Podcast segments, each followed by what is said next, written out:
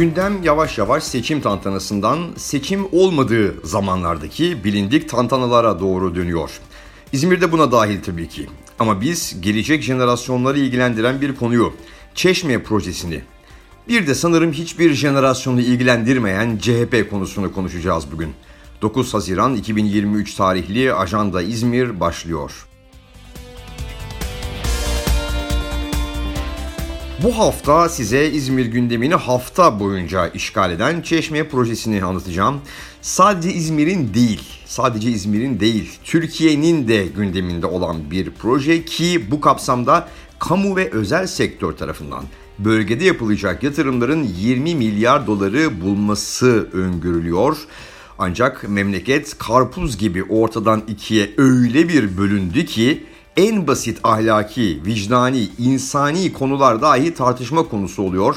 Çeşme projesinde de durum böyle oldu kaçınılmaz olarak. Türkiye'nin orta yerinde duran devasa kazığın solundaki kesimler projeye bir rant ve peşkeş çekme projesi diyerek karşı çıkarken o dev kazığın sağındaki kesimlerse aman aman çeşme gelişecek, büyüyecek diyerek projeyi destekliyorlar.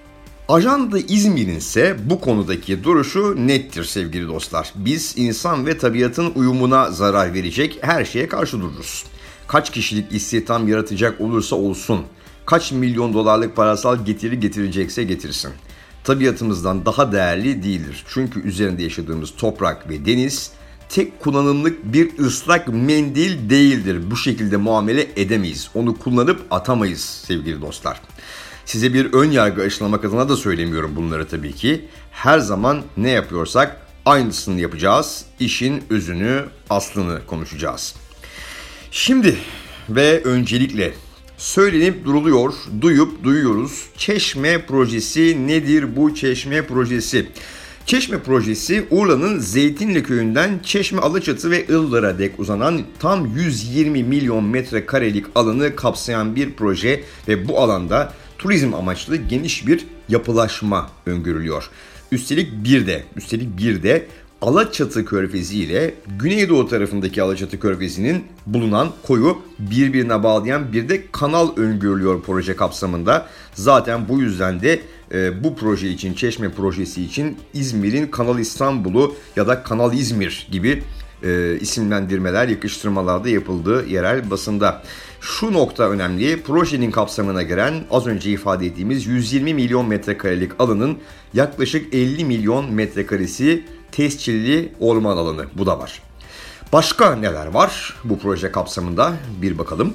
Örneğin proje kapsamındaki 42 kilometre kıyı şeridi ve buradan açılan 20 milyon metrekare deniz yüzeyinin tamamı yerli ya da yabancı yatırımcılara irtifak hakkı verilerek devredilecek.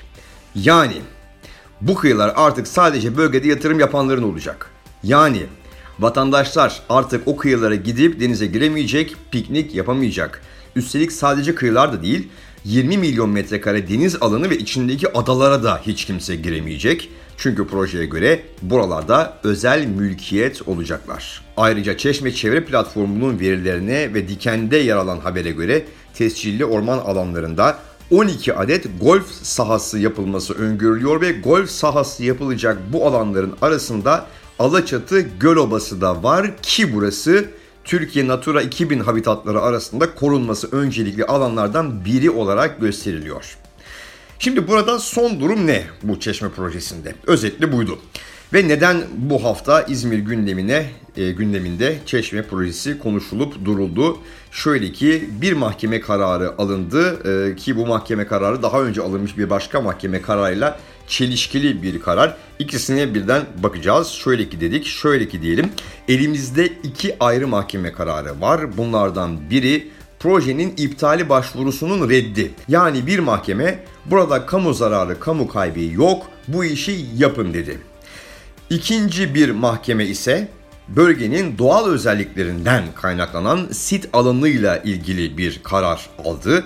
Bu kararda da deniyor ki idarenin bu bölgenin sit özelliğini değiştirmesi doğru değil, eski haline getiriyorum. Yani ikinci mahkeme. Bu ikinci mahkeme e, sit kararını bu yapılaşmanın önünü açan yeni sit düzenlemesini iptal ediyor. Dolayısıyla bir mahkeme süpersin aslansın yap bu işi diyor. Bir başka mahkeme hop dur bakalım yapamazsın diyor. Birbiriyle çelişkili iki mahkeme kararı aynı ülkenin yargısından. Yani durum kısaca bu. Gidenler bilenler bilir o bölge yani Çeşme Yarımadası'nın güney bölgesi endemik türlere, çok özel doğal oluşumlara ve e, yüzün üzerinde de kuş türünün konakladığı, çoğaldığı sulak alanlara sahip bir bölge. Peki burada yapılmazsa karşı çıkıyorsunuz diyorlar ya burada yapılmazsa nerede yapılabilir böyle bir proje diyeceksiniz. Karşı çıkıyorsun ama nasıl yapalım, nerede yapalım onu söyle diyeceksiniz. Ben de diyeceğim ki buna cevap olarak ne bileyim ben rant düşünmeden, kamu yararını düşünerek mühendisler, plancılar oturacaklar. Böyle bir projenin yapılabileceği en uygun yeri bulacaklar. Sıkıntımız zaten burada sevgili dostlar. Bilen bilmeyen öneride bulunuyor. Ben karşı çıkışların teknik nedenlerini sıralıyorum. Nerede yapılırı yanıtlamak için kamu yararını gözeten bir bilimsel etüt gerekiyor ki bu bilimsel etüdü yapacak kişiler bizler değiliz. İşin uzmanı mühendisler, teknisyenler vesaireler. İşte bu sebeple İzmir Büyükşehir Belediye Başkanı Tunç Soyer de diyor ki projenin başındaki Kültür ve Turizm Bakanı Mehmet Ersoy'a bırakın çeşme projesini diyor gelin hep birlikte kemer altına ayağa kaldıralım diyor. Burayı en büyük açık hava ve alışveriş ve kültür merkezi haline getirelim diyor. 24 saat yaşayan bir yer olsun kemeraltı diyor. İzmirliler Çeşme projesini istemiyor, kemeraltını istiyor diyor. Genel icraatına eleştiri hakkım saklı olmakla beraber Başkan Tunç Soyer'in kemeraltı çağrısını, bu kemeraltı çağrısını gönülden desteklediğimi de ifade etmeliyim sevgili dostlar. Başkan demişken CHP'ye geçelim. Ajanda İzmir'in bu bölümünde. Başkan demişken diye ne mantıkla bağladım onu da bilmiyorum ama zaten bir mantık aramakta e, abesle iştigal etmek oluyor Türkiye siyaseti odağında Süleyman Demirel'in tabiriyle. CHP'de kazan kaynıyor ama sessiz sedasız kaynıyor. Çok özel dinamikleri var CHP'nin. Aslında biraz bunları değerlendirmek lazım. Bakın Türkiye'de CHP'nin hegemonik dönüşümü nasıl oldu biliyor musunuz? Önce birkaç satır bundan bahsedeyim ardından ne olup bittiğine beraber bakalım. 1950'ye kadar tek parti devletinin yegane siyasi aygıtı olarak CHP statiko denen şeyin ta kendisiydi. Hatta ve hatta pek çok batılı siyaset bilimci bu yıllarda kurulan yani 40'larda kurulan Demokrat Parti DP'yi bir sol parti, yanlış duymadınız, bir sol parti olarak tanımlar. Çünkü CHP paradigması devlet parti formunda ve bir sultan şeklinde ülkeyi yönetmekteydi. Böyle bir yapının karşısına çıkan her parti ideolojisi ne olursa olsun pratik olarak solda kalıyordu. Dolayısıyla bazı Amerikalı batılı e, siyaset bilimciler Demokrat Parti o dönemin yani 1950'ye kadar bir sol parti olarak da tanımlıyorlar.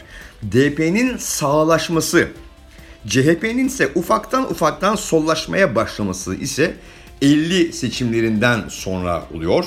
Çünkü neden böyle oluyor? İnönü CHP'sinin muhaliflerine uyguladığı zulmün aynısını Menderes de İnönü'nün CHP'sine uyguluyor.